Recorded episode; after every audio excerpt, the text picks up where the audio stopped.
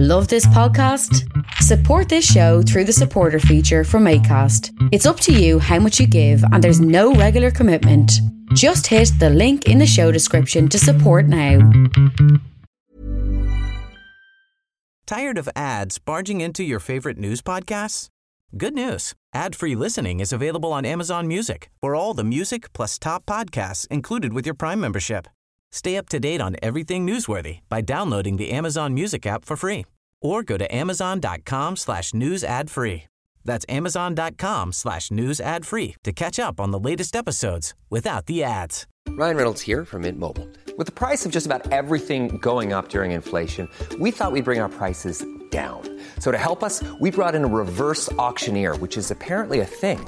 Mint Mobile Unlimited Premium Wireless. How to get 30, 30, get 30, get 20, 20, 20, get 20, 20, get 15, 15, 15, 15, just $15 a month?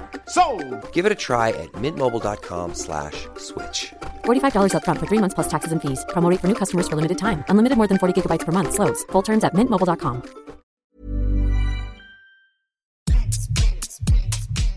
Has the news in 2021 already made it feel like the bottom is falling out of your world? Well, what won't help that is your own bottom falling out of anything, so you may as well pop it into something comfortable, and while you're on the edge of your seat watching the state of things, at least that seat will feel real snug. British boxers make classic and crazily comfy underwear and loungewear, from knickers to slippers, dressing gowns to PJs, boxers, face masks and even dog bandanas. Well, dogs got a lounge too, right?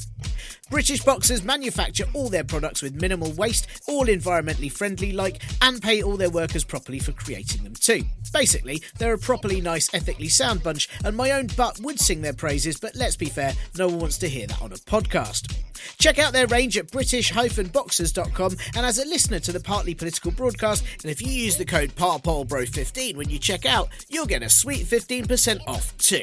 Yes, that's right, I'm now in the pockets of Big Pyjama, and honestly, I couldn't be more comfortable. I'll keep this brief, because that's also what they make, so head to british-boxers.com, because not everything has to be pants in a bad way.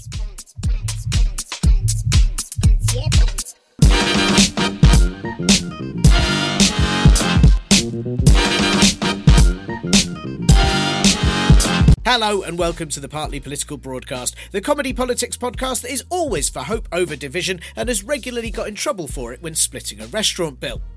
I'm Tiernan Douieb, and this week as Health Secretary and hey, wanna feel old? This is what Stewie from Family Guy looks like now, Sajid Javid, declares that opening up the country will make us healthier. I feel someone should really check if he's got a job on the side doing PR for COVID. If this was a sci-fi film we were living in, there'd be a 100% chance that it'd be Javid letting everyone know that actually having the brain-eating aliens eat your brain is how you achieve true mental well-being, or letting the planet be blown up is the real path to stress-free living. For the NHS's 73rd birthday, the Queen, you know, like if Quality Street did a deflated balloon one, she awarded it the George Cross for acts of the greatest heroism in circumstances of extreme danger. It's only one George Cross medal, mind, to be split between 1.3 million NHS staff, so there's a high chance that, like with everything else, the government will decide the only way to make up the shortfall is to hire private companies to leap in and add extra medals at extortionate cost. It's very likely, of course, the contract for those extra medals will be handed to the friend of whichever MP allocated it, and that company in person will never have seen a medal before, and if they do even ever arrive, they'll be made of something so unhygienic it's not allowed anywhere near a hospital. I suppose we should be grateful that at 73 the NHS is still working, though I suppose that does fit with Conservative ideology. But handing the service a medal for surviving conditions that it wouldn't have had to deal with if there hadn't been a decade of austerity and a need to fit in extra time for craftwork lessons on how to make bin bags into PPE feels a tad galling. It reminds me of computer games that are unnecessarily hard, but at the end you just get a slightly longer credit sequence with music that's nothing less than irritating before an invitation to have another go, but on an even harder setting. The George Cross is, of course, yet another gesture from the Prime Minister and whoopee cushion violently inserted into a chicken Kiev, Boris Johnson. You know, the guy who doesn't do gestures. In fact, he doesn't do them so much that on Friday he stood on a giant England flag outside of number 10 Downing Street ahead of the football, which was supposedly in support of the game, but instead looked like he was showing everyone how his idiocy has trampled on the country. Sadly for us, no air ambulances got confused and tried to land on him, which is a shame. While it is hard to imagine what could be worse than Boris Johnson on a large flag like X marks the twat, the George Cross to the NHS is, I think, more insulting because it's been awarded on the same day as the announcements for COVID restriction lifting, as though to say, here you go health service, just to prove you really are wanted, we're giving you some extra work. The government are returning to the same old tune of we have to learn to live with this virus, a phrase that they no doubt enjoy because it echoes how many feel about the Conservative government too. People die unnecessarily, those with disabilities are unfairly discriminated against, as are those in poverty, and yet the bastards keep sticking around, so we've all begrudgingly carried on because we don't have a choice. At least COVID isn't giving jobs to its friends and passing off certain areas of infection to bird flu or Ebola in return for donations. Hours after the policing bill that will take away people's rights to protest was debated in Parliament, Johnson announced that he didn't want the government to tell people what to do and was scrapping most restrictions on July the 19th. Yes, Britain is now the worst sort of nanny state, an uncaring one who'd let you put your fingers in the plug socket because, hey, you have to learn and it's up to you, but also won't let you cry about it when you do because they're too busy kissing their boyfriend that shouldn't be in your house. The Prime Minister said that we have to ask ourselves, if we didn't do this now, then we risk opening things up in the autumn when the virus has an advantage. Whereas, of course, you know, now we can give it a warm-up work in progress tour so it's really got its game face on come October. If not now, then when, said Johnson. I don't know, maybe when everyone's had a second jab, maybe not when our infection rate is much higher than the US, India, France, Germany or Canada, but then I suppose we do like to be world-beating, don't we? And I suppose letting the virus run rampant and invading people is very British colonialism too. But no, according to Johnson, it's now or never, which isn't really how this works, but I suppose if you are a child, another few weeks can seem like a lifetime. I get the feeling the Prime Minister asks his advisers every single day if it's his birthday again yet. The 1 metre social distancing rule will be scrapped, which is great news for all government ministers who can now grope their aides with impunity, and wearing face masks indoors will now be voluntary because, as we know, one thing that Brits are really good at is just doing stuff out of concern for others' benefit without having to be told to. Well, except for, you know, when, just off the top of my head, littering, drinking, shouting, driving, celebrating, walking or voting. It will now mean that we have a far more lax attitude to coronavirus than celebrities do when taking part in televised singing competitions. Standing next to the king idiot at his press conference, Chief Medical Officer and Moonbaby Chris Whitty expressed a lot more caution as he said we are in an increasing epidemic and need to act accordingly to reduce transmission. Which is great, except most of England drinks heavily and has just been told from July the 19th they can go out and lick things if they fancy and only loser boring faces wear masks and don't want to kill people or something. Of course, thanks to the NHS's vaccination programme, hospitalisations and deaths from COVID aren't as dire as they could be, but it does feel like rather than let the vaccines do their job, Johnson and pals want it to be as effective as they are and give up before it's finished. It's like they just got bored and decide that they're done with it now. It's not dissimilar to Brexit, I suppose, where no doubt they think they've just got COVID done, and in a year's time, when the rest of the world has placed a glass bubble over the entire UK and wrapped biohazard tape around it, the Prime Minister will probably blame the virus for not playing fair. The overwhelming message from scientists, you know, the ones that the government were following, but then they got distracted by something shiny, and when they turned around, the science wasn't there anymore, and oh dear, we're on a different path. Those ones, those scientists, have said that the loosening of restrictions will create variant factories. Perhaps that's why the new health secretary is so keen to scrap restrictions, as in his mind it might create a brand new British industrial sector, you know, to replace the steel industry that Javid helped bugger up as business secretary. It is odd that still after the past 16 months of the pandemic, that Sajid Javid wrote in his article in top shit rag The Mail on Sunday that COVID is like the flu, when it's pretty clear now that it's not really, is it? I mean, currently the coronavirus has killed way more people than flu does, is more transmissible and works all year round compared to lazy flu only popping in at winter. If anything, you'd think the Tories would be keen to note the distinction on account of how COVID fits its perfect idea of a hard worker that really others should try to emulate. And in this sort of meritocracy, all its hard work is really paying off. You don't see COVID taking time off work for weddings, sports events or even national holidays, despite what the government insists. You could question why we should trust any information from a health secretary whose expertise is in being a former banker, but actually the two jobs are very similar in that neither require giving a single shit about the NHS. Luckily, even if the ending of restrictions won't fit in with COVID's timetable, they do exactly match up with the ending of furlough, and as we all know, the virus is definitely going to stop when it sees people have incentives to work again. London Underground have already announced that COVID-related absences from work will be a disciplinary item, but on the plus side, it means every tube trip Londoners take could have a bonus extra stop of A&E.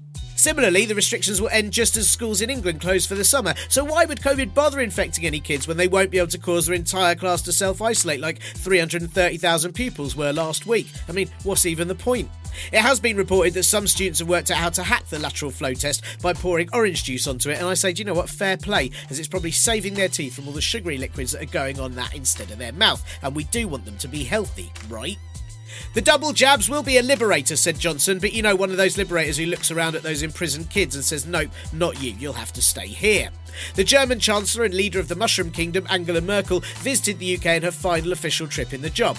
That's because she's leaving it, not because she thought our high COVID rates might mean it's a cheaper way to do euthanasia rather than head to Switzerland. In fact, she probably chose Britain because there's no way to enjoy retirement, quite like looking back on the last thing you did that you really hated and think, oh, it's really good that I never have to do that again. During her visit, Merkel was asked if Brits who've had two jabs would be able to travel to Germany, and she said they should be able to in the foreseeable future, which I think means she's going to wait until she no longer has to deal with it and can watch her successor fall apart on TV instead, as all the major German cities collapse under the newest English variant.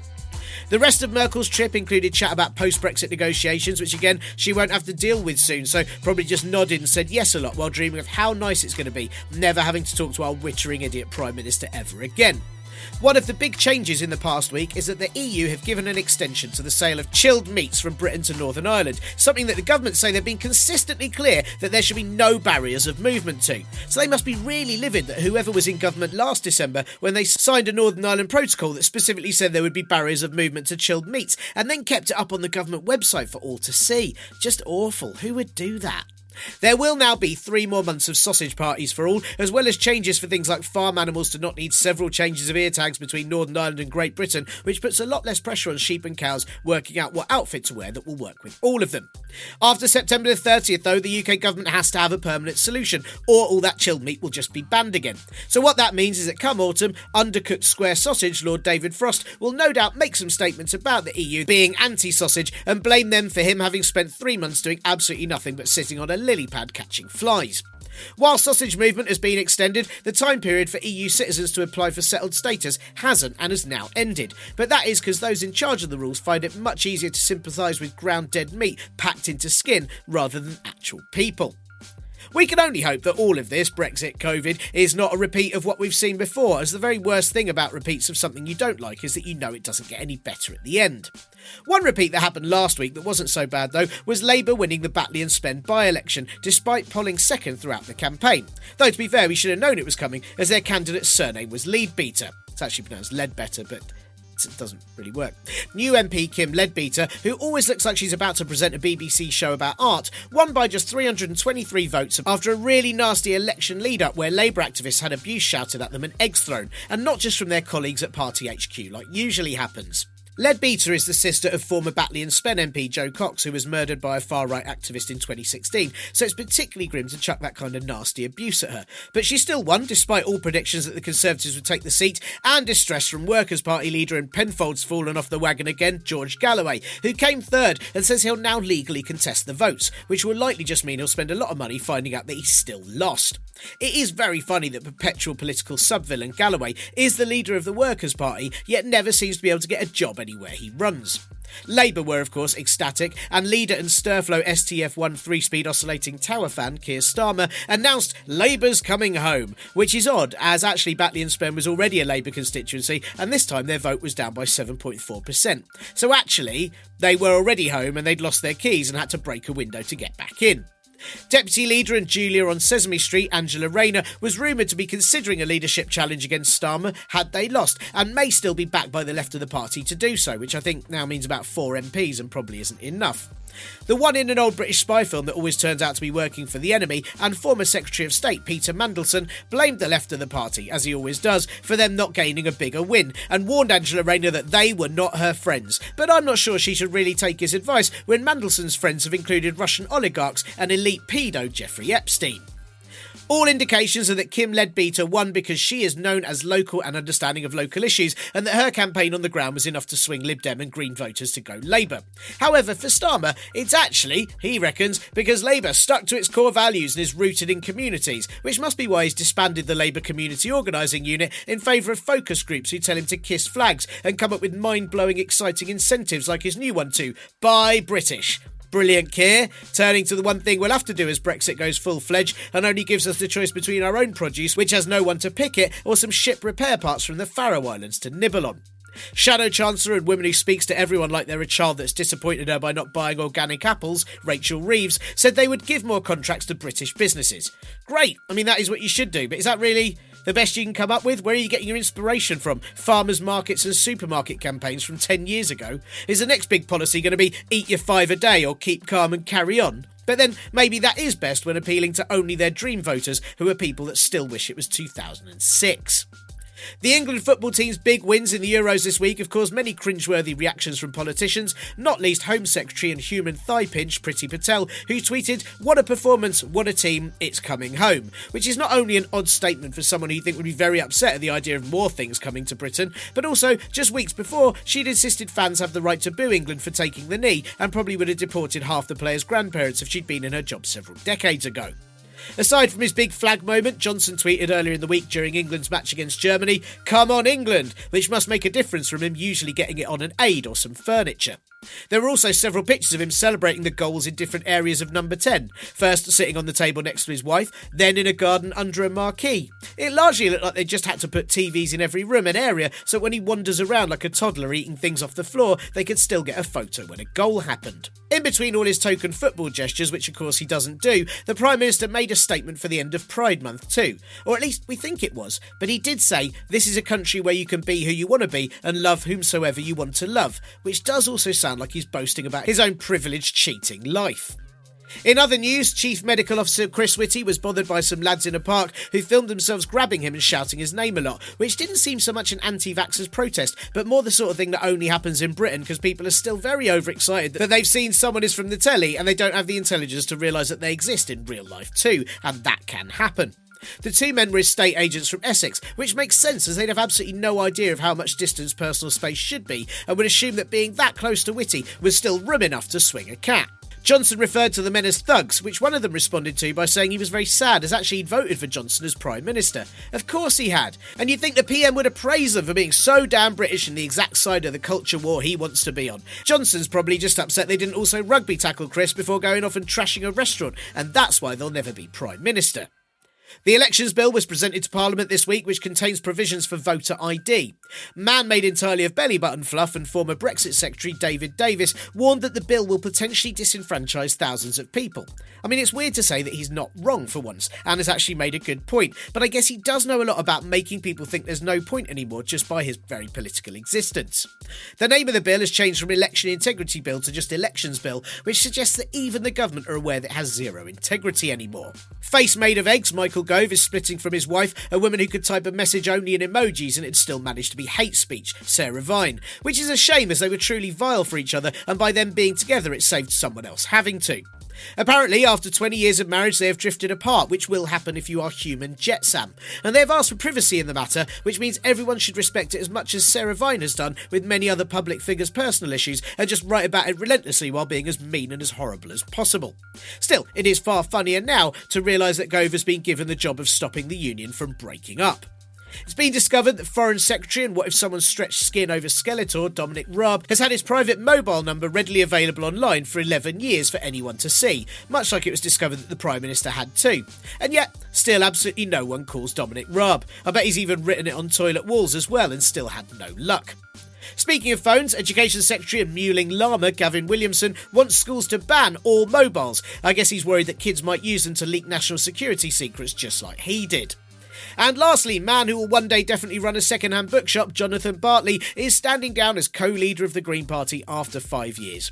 I do hope they find a way to recycle him, or at least dispose of him in an eco-friendly way. Greetings, Parpole Brods. I hope you are having a good to at least reasonable week. I've just been told to self-isolate by my NHS app, but only for 2 days, which is great, as it means if I have had COVID and been infectious, I only had 8 days to run around giving it to everyone and can have a bit of a breather, bit of a rest after all that hard COVID spreading work that Sajid Javid would be proud of. I don't actually have anywhere to go till Wednesday anyway, but I did get notification while out and I still had to pick up my agent from nursery today, so that sort of poses a problem, doesn't it? Was I meant to just leave her there till Wednesday? If so, would I have had to pay extra for that? Before any of you are filled with concern, I've lateral flow tested all week, just for the japes and making myself retch and sneeze like a morning detox, clear yourself out. And I'm pretty damn sure that I'm not filled with COVID. So by the time you've heard this, I won't have left my agent at her nursery for 2 days, even though they've got rabbits there now and she'd probably much prefer to hang out with them than me. She probably loved staying there. She actually stayed at her grandparents for a whole night this weekend, and I know everyone ridiculous is calling July 19th Freedom Day. Honestly though, it's going to be very hard to beat Saturday just gone, where I got to spend some time sitting very still in the quiet on our sofa in my pants and then go out for drinks with friends and just talk to adults. That's true freedom right there. God, I've forgotten how good it is talking to adults as well. I mean, as an example, this evening, but just before I recorded this, our daughter cut her finger at her grandparents and she's got to have a plaster on it, and we were telling her that new skin will grow under the old skin and that's why it sort of scabs up and gets sore. And she had a big cry about how she wanted her old skin to come back. She doesn't want new skin, she wants her old skin. And I have absolutely no idea how to respond to that. I was asking what she might do with her old skin. If we got it, would she keep it in a jar, put it on the wall? Didn't have any answers. I don't know how you console a child that their old skin from their finger has gone. Oh, God. I spoke to real people the other day. It was glorious. Anyway, how are you feeling about restrictions lifting? Restrictions. I don't know what happened there. I am very much of the mindset that it is a really stupid idea, feel a bit worried about it, but also I want the government to go ahead with it and then have to backtrack on it horribly and look like idiots, even though that would mean I lose a ton of work again and will be supremely broke and I'll complain about it every day. That's still sort of what I want. I mean, really, obviously it'd be nice to just want a sensible approach, but we're far beyond that, so I may as well hope for some sort of hilarious karmic retribution. I'm definitely going to keep wearing a mask long past it being necessary, but that is largely to stop you all from finding out my true identity, so I can keep doing all my vigilante antics that I get up to at night time. Obviously, I wouldn't. Yeah, not. I'll go out after the podcast is done.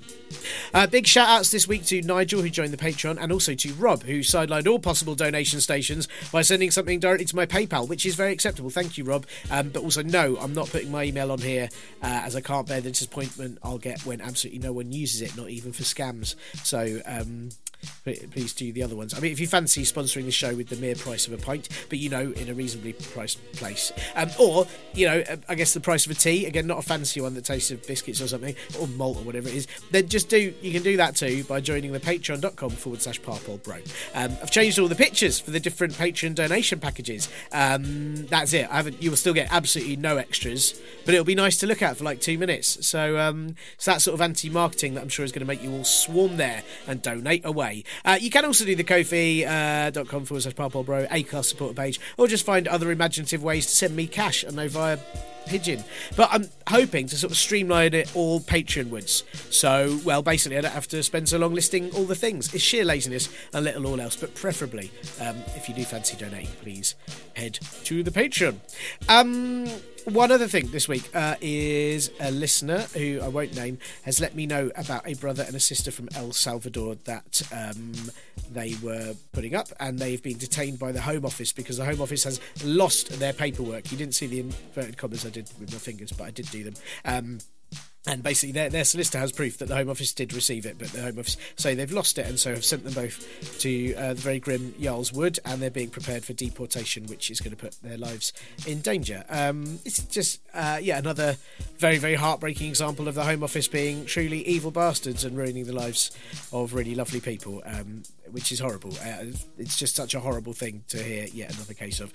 There is a petition to stop their deportation. I'll pop a link in the podcast blurb, and I've tweeted about it and put it on the Facebook Group 2, plus they're asking people to write to their MPs if possible, so please help out with that if you can. And I'm going to chat about the policing bill vote next week, as it wasn't going to finish till like 10pm tonight, and I can't be bothered to keep doing this till then. So, I know you were wondering, weren't you? You were crying out, where's the policing bill chat, Tiernan? Where is it? Next week. Just wait.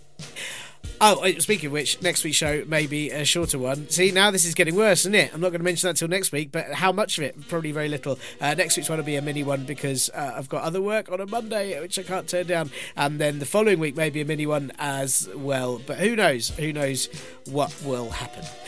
Okay, on this week's show, I talked to Stephanie Wong at Act Build Change about community organising. And in the middle, I talk all about how wise it is lifting all their restrictions on July the 19th, based seemingly on date, not data, even though Boris said it'd be data, not data. I mean, we all knew that would happen. Anyway, let me give you a clue. How wise is it? Spoiler, it's not. No, don't skip past the middle bit now. I've put effort into looking at numbers I don't understand, so come on, humour me. It is of regular upset to me that you can't fix the world by doing sarcastic comments about it on social media before having an argument that doesn't make sense with a talking flag, and then it takes up your whole day when you could have been doing something productive like eating crisps. Instead, change only happens when people act. No, theatre industry, stand down. I know you've had a tough year, but for once, this isn't about you. I mean, act in terms of doing something, making change, getting off your bum, and being the change you want to see, as well as other memes that you've seen on kitchen towels in shops that look like a storage unit for items designed to appeal to no one. But weirdly coloured, passive-aggressive background image memes aside, change does be best and most effective when people do being it. While it won't really work to try to, say, have any impact on the government's feeble climate change measures by tweeting at Boris Johnson to stop releasing so much CO2 from his mouth, action on a community level can actually tackle local problems and actually make things better for the people that live there with their input as to how best to achieve it. Pushing for better bus fare regulation, halting the sell-off of public property, or uniting isolated people might not often make the news, but it's there that the real political change in this country is happening. And let's be honest, it should make the news, but I guess the channels would be worried it might just encourage others and then everyone will want to go. But we should want to go, and wouldn't it feel so damn good at actually channeling that anger at the state of things at something other than the TV every time a press briefing is on? So, how to start with community organising and where to begin. And no actors, stand down. We don't need a rousing monologue to get us going. This week, I spoke to Stephanie Wong, the founder of Act Build Change, an organisation that teaches people how to be community change makers and how to do it sustainably.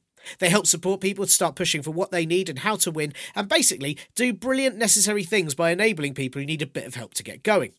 I know recently I had Rhian E. Jones on the show talking about the Preston model and community wealth building, but I thought as a brilliant follow-up, it'd be really good to talk to Stephanie about how she teaches people to get started and what the effects of community action can be. I really enjoyed chatting to her, and it was yet another interview that I've had on the show where I felt a real good deal more hopeful about things afterwards. So I hope you enjoy. Here is Stephanie.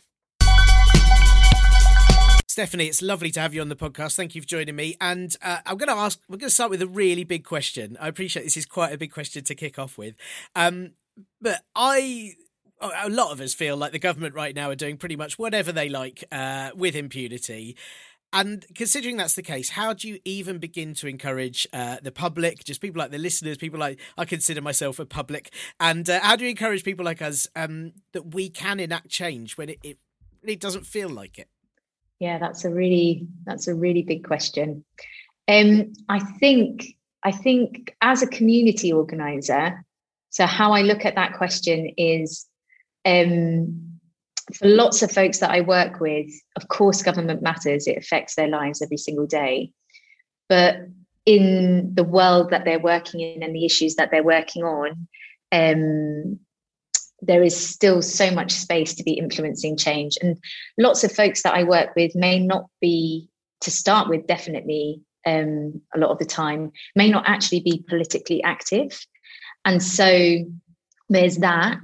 And of course, we're working in times where change can feel, we may be feeling like we can't make change. But I think the first thing to think about is, like, when we say public, like, who do we mean by that public?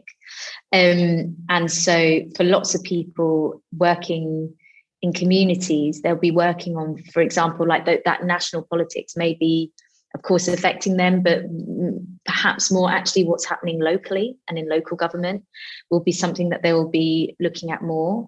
And I think that it's really important as citizens to be engaging with our agency.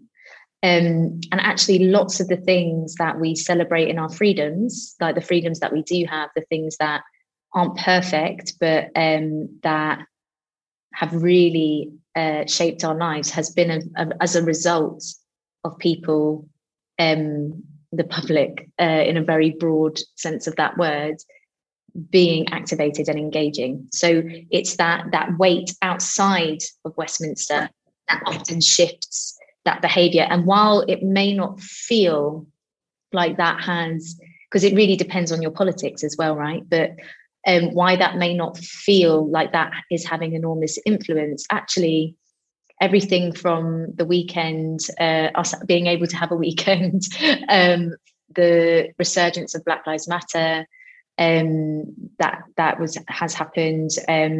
All of these pivotal moments are shifting conversations. It's just perhaps the pace of the change. But also the other thing around that is around permission, I think. And I think a lot of us are seeking permission to be able to act on our interests and act on the things that we want to influence and change. And really, like, my job is about creating space for people to see that they are often seeking more permission that they need to make change happen. And I guess I'm fortunate because I spend a lot of time working with groups that are implementing change. But that framing of your question, which is around when so much is going on, where you feel like nothing is possible, for a lot of the folks that I work with, they may not even be paying attention to that, or the sense of apathy around that has caused them to switch off from that, which of course is a challenge on the one hand, but also it gives that scope to bring imagination to how do you want your cities, your places, your neighbourhoods to look like? But it's hard. Yeah, I bet it's hard. Now, I want to ask you more about the how we get to the community organising bit, but I suppose before that is one of the hurdles then. Is one of the hurdles in getting people to start action? Is it apathy? Is it maybe thinking too big when we should be sort of thinking more local? What are the things that get in the way of somebody, starting to be active? And how do you kind of get past that? Yeah. Oh, do you know what? I really wish that I had like a lovely cake recipe to share about how you do good around that. But I think we'd all be baking those cakes if we knew the right answer to it. I think it's actually a paradox, which sounds really woolly and potentially pretentious, but I don't mean it to be. Because yes, changing in the local is super important, especially if you're working around lots of feelings around nothing changes and there's really strong apathy, or we've done this kind of thing before and nothing changes. Embedding in the local is super important because those small wins are very, very important.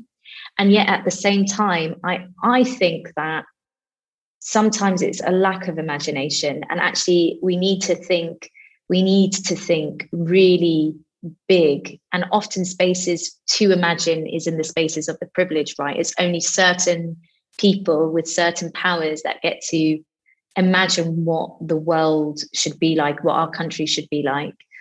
And often they don't have that much living experience of the realities of what it is like to be, they don't have that sense of, their imagination is incredibly limited around their privilege.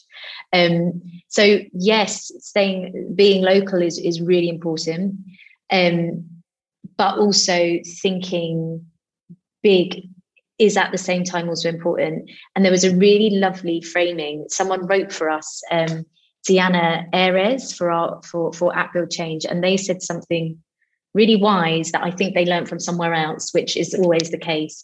And they said that we need to be meeting the urgency of now, but working with the patience of 1,000 years. So yes, those small wins and being in the local is super important. But if we only focus on that, the realities of where our world is going, if we only stay there, we're not going to be meeting the challenges for what's ahead of us. And that requires big imagination, and that requires many of us to be engaging on these enormous issues, which Westminster plays a role, but not the only role, right? And so I spend a lot of time in the local call, because when you had sent me some of those questions to be thinking about, it was really interesting because I'm so much in local places. Often I'm like, what is going on nationally? That's like really exciting as well. But I do think that there are lots of exciting things that are happening, but we need to do both. And also we need to accept that we all have different different ways in which we can contribute to this, right? So for some of us, actually, it is making sure that that local library remains. But how do we feed that into a bigger piece around why libraries matter, why learning matters, why it actually matters that like libraries are one of the few spaces left where like you don't need to purchase anything, you don't need, all you need is to be part of the place and you can have access to learning. And it's like, how are we feeding that into the bigger narrative? But I don't know if that answered your question, but I think it's both. And I think where your energy is what matters, because for some, really local change making can be not very exciting, and for others it's the most exciting thing, and the big just can feel kind of luxurious and irrelevant. But we also need, and what we want to do is to try and get space where we can get people to be thinking about both, not either or. But those wins do matter. You do need, especially if you're meeting apathy, to show that you can actually influence change. No, that did definitely answer my question. I mean, I wondered, because like you said there, it's about sort of being able to contribute what you can. And I think that feels really key to me, as sort of one of my big personal hurdles to all of this is always I go, I haven't got enough time. There's no time. I've already with childcare and trying to get work in and trying to pay bills and trying to do everything and then pretending to have a life. You know, when do I fit in helping the community? When do I fit in doing these bits? And I'm guessing that's got to be quite an important problem for a lot of people, isn't it? How they fit this into their lives when they've already got, so life is quite exhausting for everyone at the moment, especially last year excluded, it was beforehand. So, you know, is that a big hurdle for a lot of people to get over? Do you really have to help people kind of navigate when they can fit this in? Yes, that's time is a very relevant challenge and tension. And it's one that, and also the framing around what is a worthy contribution. And so with the ways that I go about making change, which is quite particular, which is the organising framework, you speak about time often. So it's important to recognise that how people use time is very dependent on their circumstances. And so it's important to be thinking about multiple ways in which, if people have an anger at the world as it is and want to see it differently in a world that it could be, how are there ways with the time that they have to create opportunities for them? But also in the world as it should be, we should have more time, right, to do the things that matter to us. So it's also about how do we also engage in that? But yeah, time is enormous. It's an enormous challenge. When things are really important to people, though, you will be surprised at the time that they can find. And so I think that that's an important test for those that are in a more professional, wearing a more professional hat around change making. And what I mean by that is not that it necessarily has to be paid, but this is the thing that they're engaging with a lot of the time. And sometimes we forget that lots of people, that isn't where what they're thinking, and that's okay. Issues they might be thinking about, but how do we engage lots and lots of people in making change happen? It's important to be thinking about like, how are we creating those opportunities? How often are we talking about it? To be thinking about also, if people aren't showing up and they're saying that they don't have time, it's also to question, is this actually an important issue?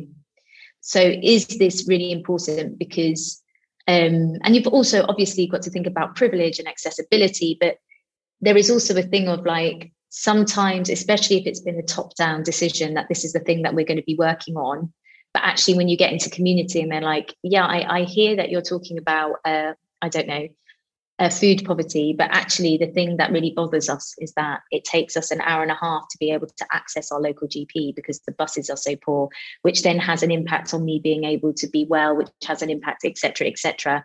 But you're so focused on, yeah, but this is the thing that we're being told that this is what we need to be working on. And you're not willing to shift that. Sometimes we use time too luxuriously as, oh, it's because people are time poor. When actually, in my experience, when you are working on issues that really matter to people and you are flexible with how you allow people, or not how you allow, how you create space for people to show up, people's time when it is important, they do show up.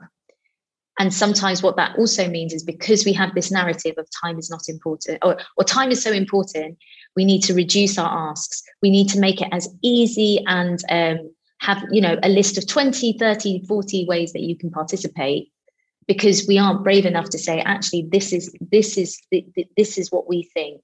These are three ways in which we think is going to be really significant to moving on this issue. When we aren't brave enough or trusting enough that if we say that, and then allow within those three ways, really multiple ways to engage with those three challenges, we sometimes do a disservice as well, because we think we've got to make it as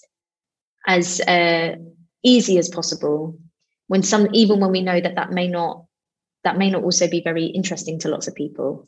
So time is super important, but we must really test the assumptions of why folks aren't showing up, and test the assumptions of, and that's why I love what I do, and it has its own complexities, because also organising takes so much time. It takes longer than most people think to really organise around an issue, is that you bring people to decide how they want to spend their time and how they want to act. And so there's an ownership around it. Yeah, I think what you sort of highlighted for me there is, I definitely will spend time on things I'm very interested in, and I will always find time for them. And that is very much a big problem, is it? You know, if you see campaigns, you think, oh, that's not what specifically sort of riles me up or what I'm particularly keen, that you're not going to find the time for it. Whereas if it's something you really care about, and you're incited to do something about it, you know, you're engaged, then you will find the time. I think that's absolutely fair.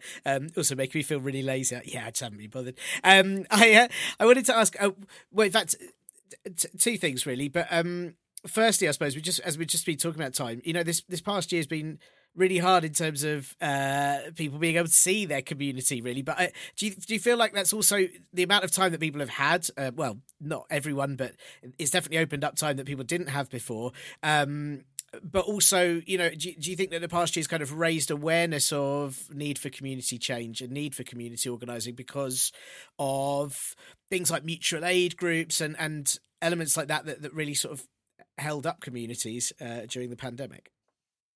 Yeah. So I think loads of people have answered this question much better than I'm going to be, or have had reflections on this question better than me. So it's going to be a clumsy response, but I think that, yes, in a short answer, yes, I do think that the pandemic has brought people, a lot of people, not all people, but a lot of people more aware of their place and what they need. People have gotten to know their neighbours in ways that they haven't necessarily before. For some people, and I would say also that for some people, there has been a greater respect for groups that have always been working this way, because if they didn't have their informal connections with each other, the system as it is, they would not survive it. And so I think a lot of us, or at least a lot of people that I'm speaking to, are having a greater understanding and respect for groups that have always been working in that mutual aid context. And I think that for others, it's also created some disruption and tension, because for those that can, there's been a moving to places with more space, because now that they can work online, so that's created. So for some, I think that there's been stronger bonds. For others, there's a greater like respect of what's always and is already happening. There's a sense of, despite huge disparities in how we're experiencing this pandemic, there is a shared, knowing of what an experience. Even though there are huge disparities in that experience, we've all experienced a pandemic, and it's meant different things for different people. But there is also a moving of place. So what I've experienced, because also I live in York now, I moved just before the pandemic, but, when speaking to local people in the area, there's also a feeling of lots of people buying up places that, they're staying, but they're not rooted in community, but they can afford maybe a second place that they want to commute to. And in terms of mutual aid, that has been incredible. And I've been part of different groups. And I think it's important around the distinction of some mutual aid is organising and some mutual aid is providing. And it's not, again, what I'm not saying is one is better than the other, but there is a difference that some are thinking about how do you build power in a place that will sustain itself beyond this moment into the future. And for others, it is definitely right now we need support. And these are the ways in which we can give support, which is different to what organising is. And I think there's been a muddling of that, which is important to define.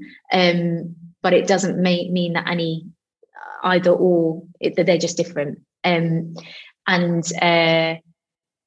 think that for others, because I do a lot of work in Coventry and Warwickshire, and I think, there's been a real celebration of gifts in ways that hasn't been before. And what I mean, that sounds quite cryptic, but what I mean by that is people are having to rely on each other in ways that maybe they haven't had before. And so it's a really celebrating of what people can bring who maybe have also been people that you may have said are in need, that are actually the people that are giving their gifts and their learning and their experience, and also just things that you need in ways that you may not have been relating to before. You've been online. So in terms of making change, it's definitely been a challenging year and a half, but it's also been, the negative is around obviously that digital divide, around that isolation. But on the other hand, there's also been folks who I've been working with who would never have shown up had it not been being able to have their screen off and show up in places, because it's an enormous thing that sometimes a lot of us take for granted, is showing up to a meeting around an issue with people that you don't know. And so there's been that, and there's been I've been able, even us meeting has been through social media. I've had to engage online in ways that I've never done before. I've been moving around. I haven't been able to, and I've made connections with amazing people as a result of everything being online, because I wouldn't have had the time, talking about time, I wouldn't have been able to go to lots of those places. There's definitely been a stronger sense of what we can do together.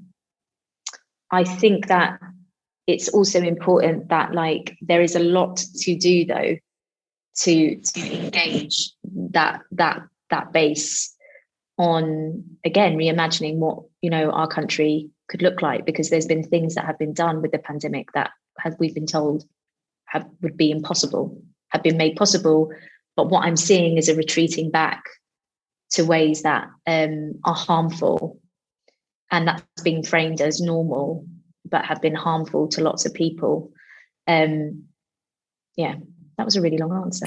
No, it's great. I mean, it's interesting. I'm thinking out loud for the first time about some of the questions you're bringing. No, but it's interesting. Because this whole new normal narrative, there's a lot of it's I don't think we want to go back to the normal that it was, but a lot of people are very unhappy with that, or a lot of elements of it anyway. Very happy about being able to go to the pub or whatever, but some of the other bits, not so good. But no, it's fascinating. It's also so nice to know that social media can be positive, which is, I think, really hopeful for some of us at certain times. I wondered if we can, if you could give us some examples, because I think community action covers such a large amount, and community organising covers such a large array of things that can be done and that have been done. And I wondered if you could maybe give us some examples of organising that have been achieved in the past few years, and maybe why they've been successful, if they have been. Yeah.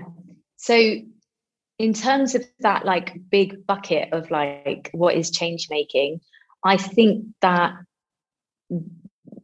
I will obviously speak to organising because that's what I know, but I think it's really important to always come back to this frame of, like, we need everybody in moving to the world to the places that it could and should be, so that all of us can exist with dignity and joy and to be able to live in ways that are, you know, thriving.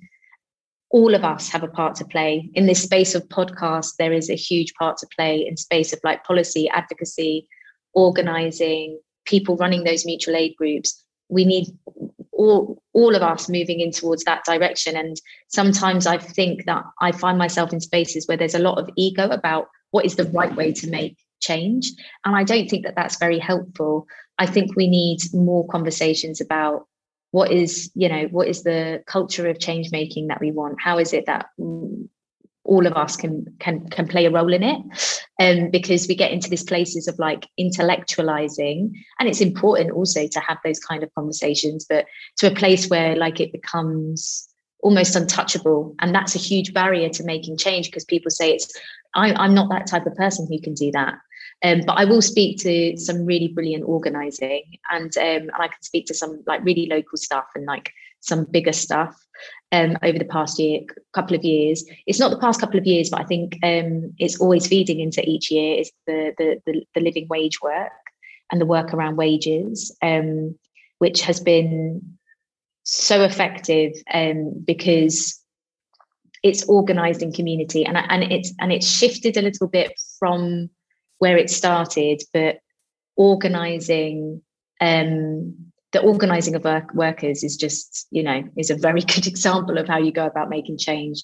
Of recent times, we had somebody who, Kaz Blaze, who contributed to the Act Build Change community about writing about the work of the Better Buses for Manchester and what they've been doing around public transport.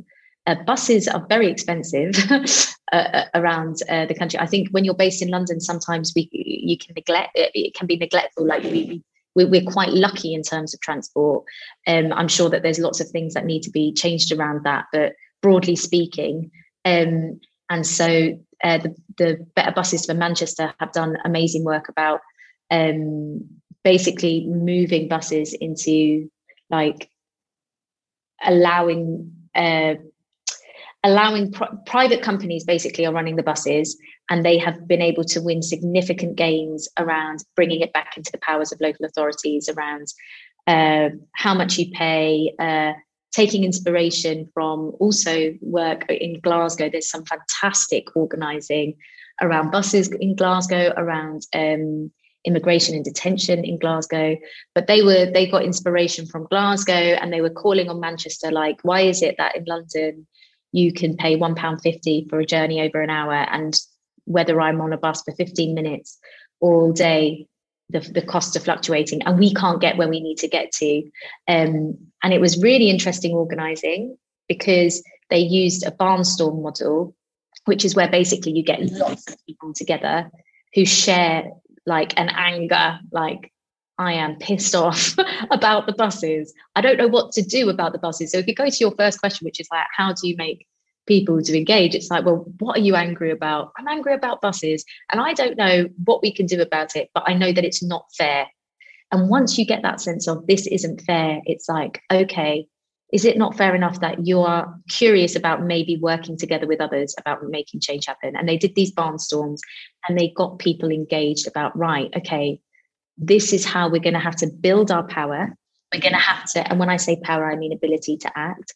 They drew on learning from the folks, I think it's called Get Glasgow Moving, drew on the folks doing brilliant work in Glasgow around the buses, got learning from them about what's worked, what's not worked.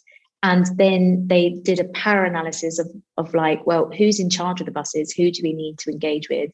They engage with the mayor, and they won. And through that story of winning is now there's like this bus movement, transport movement happening. And so they've inspired action in Yorkshire, I think in Sheffield. And transport is so significant because it's how we get everywhere. And to be able to shape how you can move about your city and to have citizens engaging in that process, that's what organising does, because it starts, okay, it's starting with buses, but then what comes next? So that's like a really wonderful example, and Cass has written really extensively about it. So I'm probably giving a really bad reiteration of it. The living wage work around organising workers in the East End is much older, but it's still alive today, and it's working in place, right? Because I think people get confused with organising. They think it's about organising activities, but organising is about organising people, and organising people so that, one, you win on some of the things that you want to win on, but also that in the future you can defend them, but that also you have organised the people, trained and developed their capacities for saying, this isn't fair, but also we can do something about it. Let's put our heads together to think about how we go about doing that into the future, so that you can reactivate them in really important moments. There's been amazing work over the past couple of years with the unions around the gig economy and couriers. That's with IWGB and United Voices of the World. Again, saying you can't change. You can't change the courier kind of gig economy. It's impossible. Proving that actually, if people are angry enough and you bring them together on around a base, that you can win changes. I guess the thing around organising is that it takes time. We're going back to your theme of time. Is that often people are wanting to see the changes immediately, but you've got to build trust. People can lose their jobs. People are giving up their time to show up and to think through the strategy. So it takes time. You've got to meet that urgency with trust in organising. People have to go through the process. The work of Grapevine in Coventry and Warwickshire, disclaimer, I do lots of work with them. I'm so excited about the work that they've been doing over the past 3 years, but they've actually been based in Coventry for 25, which is very significant because that means you're committed to your area. You know, you've got young people with disabilities fighting for their right to party, saying we have a right to party. Obviously, the pandemic has slowed that down, but they're doing amazing work around that, thinking about how do we engage our businesses in the area. They're doing interesting actions around hate speech on Facebook. But the biggest thing is that they're building this movement. They want to take, it started off as like isolation is killing people. They want to move 3,000 people who are isolated to lead in a movement to move people out of isolation, which is very hard, by the way, because a lot of organising is about who you can bring. And if you're isolated, you can't bring anyone. And it's also, if you're isolated, so you're difficult to find. But they've done some really brilliant organising of one-to-one conversations. They do this thing called Collaboration Station, where it's really fun and creative, and you get to collaborate around an idea of how you want to change your city. And it's really exciting work. And very tangible local things in that work is, so in Stoke Aldermore, working around like community centres, like how do we move our institutions, our community institutions, from places where, you know, all over the country is being decimated, to move to a place of not only being thriving, but also contributing, thriving and contributing in ways that they weren't before or struggling before. And so that's some really local organising. Changing your park. Your park is not being sorted. All right, we're going to take responsibility and also call on action from our local powers that be in local council, that our parks matter, our places matter. So there's loads of fantastic organising going on. And the stuff in Glasgow is just around immigration and detention. You know, people sometimes see these really spectacular moments of, you know, that example of it was in May. I don't know why the streets gone from me. But it went viral. You had all the folks around the van, and then this feeling of like that was just an immediate like spark of action. There has been years of organising around detention, years and years and years of activating and deter a sense of like this is unfair, and organising people around detention. Yes, there was people that showed up spontaneously, but the base and how they showed up was organised. And that is organising from years and years ago, organising people to say, this is not fair and this isn't how our city wants to act. And you will listen to us. And that, you know, we celebrate those moments, but sometimes we celebrate them as a spontaneous viral moment. There is levels of spontaneity, of course, but actually there is a lot of organising on the ground of engaging people to decide, you know, what do we want our city, our neighbourhood, our estate block to be about? And when injustice comes, we can act on it because we've been acting before. Ryan Reynolds here from Mint Mobile. With the price of just about everything going up during inflation, we thought we'd bring our prices down. So to help us, we brought in a reverse auctioneer, which is apparently a thing. Mint Mobile Unlimited Premium Wireless. How to get 30, 30, how to get 30, how to get 20, 20, 20, how to get 20, 20, how to get 15, 15, 15, 15, just $15 a month? Sold! Give it a try at mintmobile.com/switch. $45 up front for 3 months plus taxes and fees. Promo rate for new customers for limited time. Unlimited more than 40 gigabytes per month. Slows full terms at mintmobile.com. Tired of ads barging into your favorite news podcasts? Good news. Ad-free listening is available on Amazon Music for all the music plus top podcasts included with your Prime membership. Stay up to date on everything newsworthy by downloading the Amazon Music app for free or go to amazon.com/news-ad-free. That's amazon.com/news-ad-free to catch up on the latest episodes without the ads. Millions of people have lost weight with personalized plans from Noom. Like Evan, who can't stand salads and still lost 50 pounds. Salads generally for most people are the easy button, right? For me, that wasn't an option. I never really was a salad guy. That's just not who I am. But Noom worked for me. Get your personalized plan today at Noom.com. Real Noom user compensated to provide their story. In 4 weeks, the typical Noom user can expect to lose 1 to 2 pounds per week. Individual results may vary. And we'll be back with Stephanie in a minute, but first... Oh, it's tough, isn't it? Because on the one hand, I think making sure people don't die, or as is now more likely, get ill, possibly with long-term conditions that follow, I think that's one of the most important things that I can do as a fellow human being on this here planet Earth.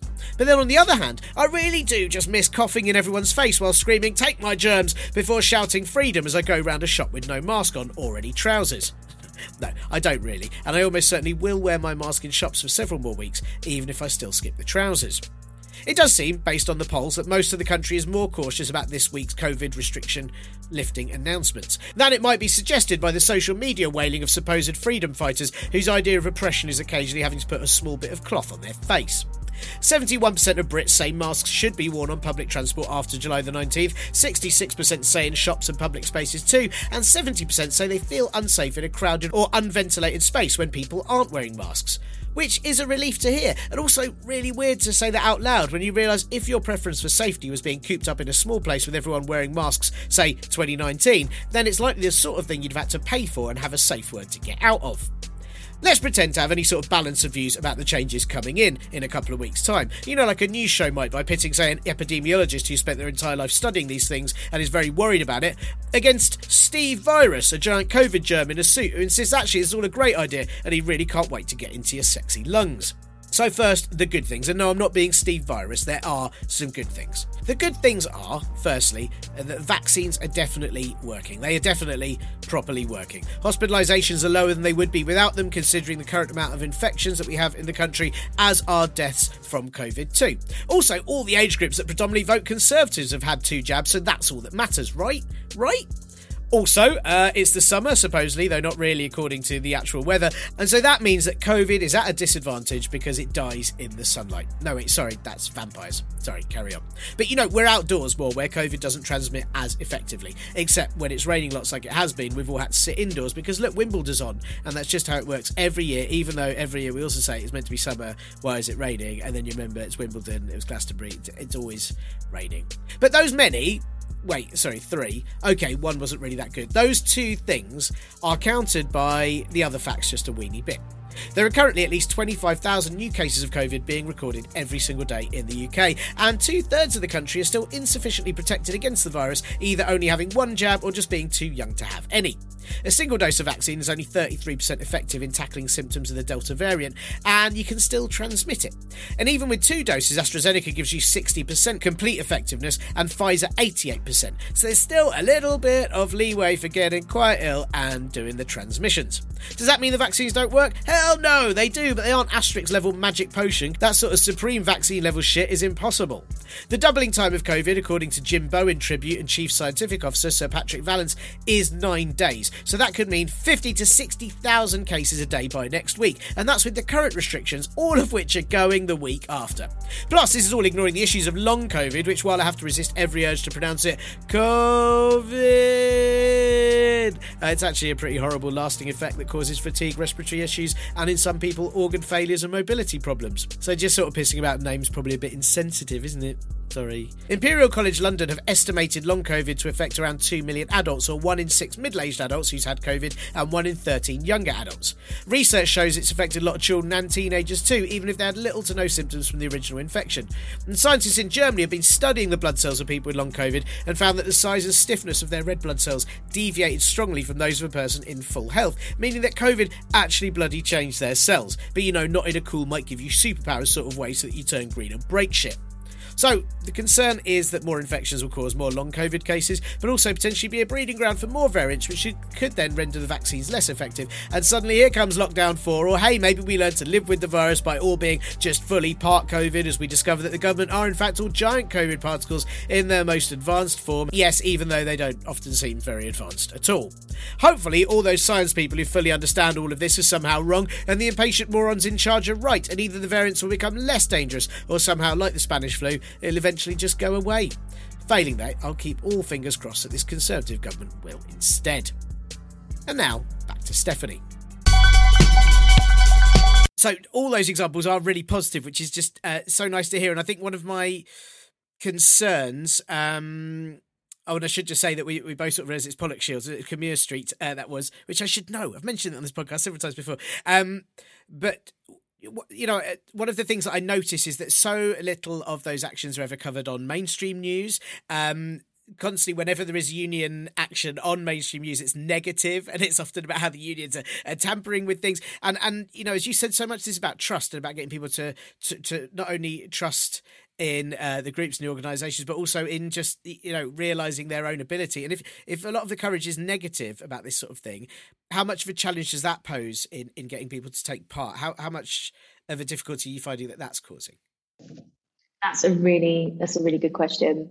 I think recognition is super important, and I think when you are at a place where you cannot get the recognition from mainstream media, it's really important in your organising that you don't skip recognition between each other.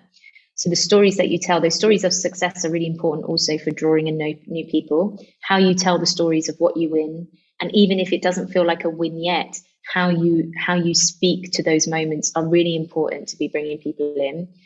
But I think that there's that wider national piece of like, that's why you do. This is why I think organising is so important. The bedrock of organising is something called a one-to-one conversation. And I think that if you do not have the power to be able to get your stories in the press yet, or stories are being shared in ways that are negative, those one-to-one conversations and being in community and having conversations is really important, because otherwise, if all you get is your information from a particular newspaper, that is obviously going to frame your understanding. And I don't know in terms of like our education institutions, how well we are around being like critical. You know, we're encouraged actually to have the answer and to not ask too many questions. So those one-to-one, that political, with a small p education, I always find it funny when people say small p, and I just said it, that political, like everything is political. That political education of why the world is the way it is, and why stories are shared in particular ways is really important. But it is a challenge. It's an enormous challenge. It's also an enormous challenge of when things are when things are shared around who gets recognised. Because when you think about if we think about the charity sector and like funding is so important. That's another big important part of it, is like when stories do get shared, who gets recognised and how we recognise others is really important to be generous and open, because that's also influencing funding. And that's why I think it's really important around, well, two things. One, creating spaces like how you're creating space to think, to enable people to share their stories of success in their groups and organisations. And, you know, we're living in a new power world where, like, you know, you can set up from your bedroom like a whole new media stream. So there's that one part. But also we're living in the world as it is. And in the world as, well, that is in the world as it is. But what I mean by that, in the world as it is, national newspapers still have significant power. And so more and more, I think it is very important to be thinking about how you get stories shared in the mainstream, if you are wanting to engage that middle.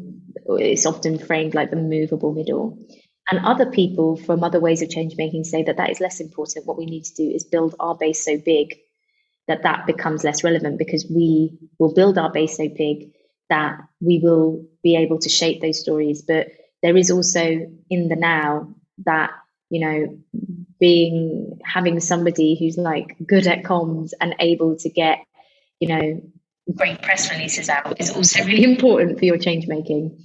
You know, I saw a great the work of Refugees for Justice in Glasgow, who are doing some fantastic work.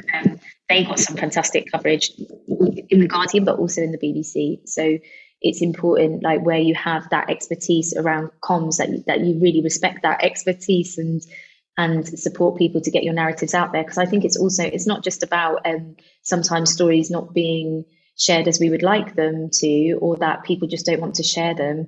I think people on the ground are working so hard and with so little resource that, you know, being able to prioritise how they get those stories out there is difficult. So, for example, we started this conversation around yourself saying, you know, around time. It's also like, how are you using your platform to be able to help people find the time? And I think more journalists, that there could be more thought around that and around whose stories are getting told. Yeah, I think it's also about whose stories get told. That's another important bit. But yeah, of course, you want your stuff in the news, but also that's the nature of the beast. It's really hard. And I would say when you are getting negative pushback, there is some great writing around it, but that often means if you're getting that negative pushback but you're in the news, you should be treating that as a comma along the ways to winning, because often you will be ignored. If you're starting to not be ignored, even if it's not in the ways that you would like it to, one, to see that actually as, oh, I think we could be onto something here because people are noticing us. And then, you know, you get to a place where then everyone says that, you know, we were supporting this from the very beginning, and of course this was the right thing to do. But that space of like that negative publicity is often a place of heat, and to not lose that as an opportunity, that is an opportunity to be engaging in, because it means that you're under the skin of someone. Also, take everything I say with a pinch of salt. So, Stephanie, big question is Act Build Change. You help support people and you help sort of get them started on community organising. So if there are listeners who feel that they want to act, how do they get in touch? How do you sort of start with them?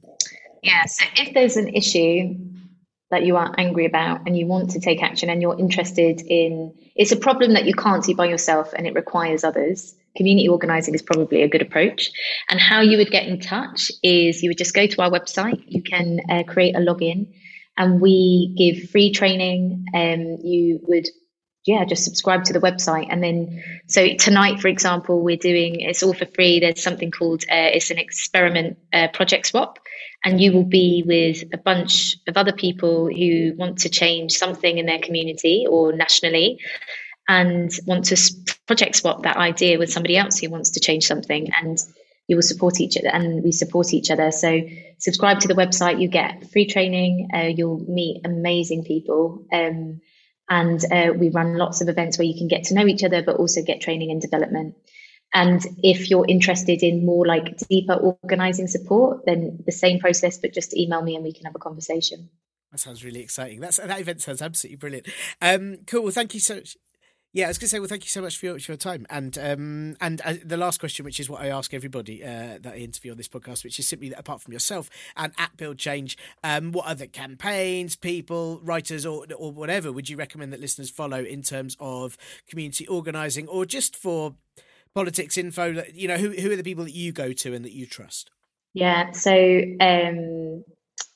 there's an amazing school. It's called the School for Change Agents, and it's run by Helen Bevan and Catherine Pereira, and they're doing some fantastic work within the NHS around activating change agency, and what does that mean, and how do we create change within the NHS, which we all treasure, but there's a lot of support needed.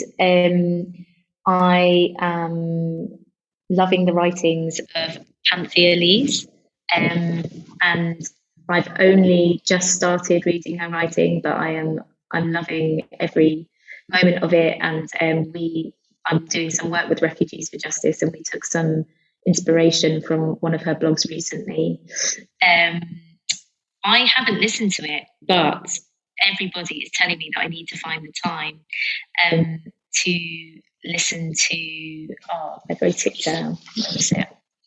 There it is. It's Listen, Organise, Act by Luke Bretherton, and I've been to some of Luke Bretherton's talks years and years and years ago, but lots of people are telling me to start listening to that podcast because it's apparently fantastic, and. A lot of my learning, where I spend most of my time, is actually in our community meetups, because we get organisers from not only just the UK, Ireland, all over, and they come with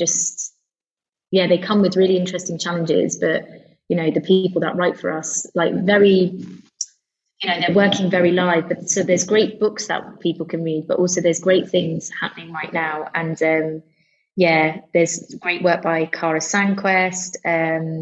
Marissa Macon, there's a lot out there, and that's really exciting. And a book that I would encourage you to read is, and you may have already been suggested it, is by Alicia Garza, The Purpose of Power. Buy it, and it will teach you lots about organising in a much better way than I've probably explained it. I really enjoyed chatting to Stephanie, and should you be one of the many people who, like me, generally feel livid about everything but have no idea what to do about it, then do check out Act Build Change at actbuildchange.com and on Twitter and Facebook too. Stephanie's own Twitter is stephwong___ as well. Only 2 more shows left before a summer break, with guests booked up aplenty, so no need to send me your burning recommendations just yet, or better still, the people you'd like me to interview rather than set fire to. But if there is someone or an issue in particular you want to get me thinking about for the autumnal months, then type a message to @ParPolBro on Twitter, the Partly Political Broadcast Facebook group, the contact page at partlypoliticalbroadcast.co.uk, or email me at partlypoliticalbroadcast@gmail.com. Or, you could write it on a giant flag and stand on top of it, hoping that it may garner enough attention for me to see it, but chances are higher that the wind will change and end up in France, potentially accidentally starting a war. So, as always, it's probably just best to email, isn't it? And that's all for this week's Partly Political Broadcast podcast. Fear not, because it will be back next week in some form or another. I mean, that's no reason not to fear things anyway. There's tons to be terrified of, but you know, this podcast regularity is not one of them. So save that fear for COVID or climate change, fascism or werewolves. And while dodging those cheeky lycanthropes, don't forget mid-pelt through a dark forest to let everyone know just how much you enjoy this usually werewolf-free podcast. I'm sorry for the extra werewolves. Join the Patreon. Maybe give the show a 5-star review on one of the pod platforms where it resides. I'm sure even the growliest of wolfmen will give you pause for that. Or pause. Oh, I don't know anymore. Cheers, big ears to Acast, My Brother Last Skeptic and Cat Day, and this will be back next week when Boris Johnson announces in his press conference that if we just stop talking about COVID, it might go away, while Chris Whitty and Patrick Vallance stand next to him in full hazmat suits. Bye. This week's show is sponsored by Flagging Big Time. Are you worried that people can't see your flag when hanging it out of your car window or sailing your boat into a one-person war with the continent because you mixed Red Bull and apple juice again and now your brain hurts? Come to Flagging Big Time, where we have flags of all sizes, from flag size, definitely has opinions I'd be concerned about size, I think there may be a house under there but we haven't seen it in 3 weeks size, and this flag is so big it now needs its own flag size. Flagging Big Time, all your flagging needs for a really flagging country.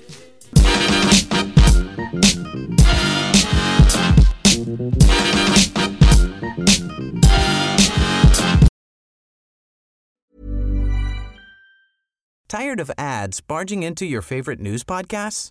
Good news. Ad-free listening is available on Amazon Music for all the music plus top podcasts included with your Prime membership. Stay up to date on everything newsworthy by downloading the Amazon Music app for free or go to amazon.com/news-ad-free. That's amazon.com/news-ad-free to catch up on the latest episodes without the ads.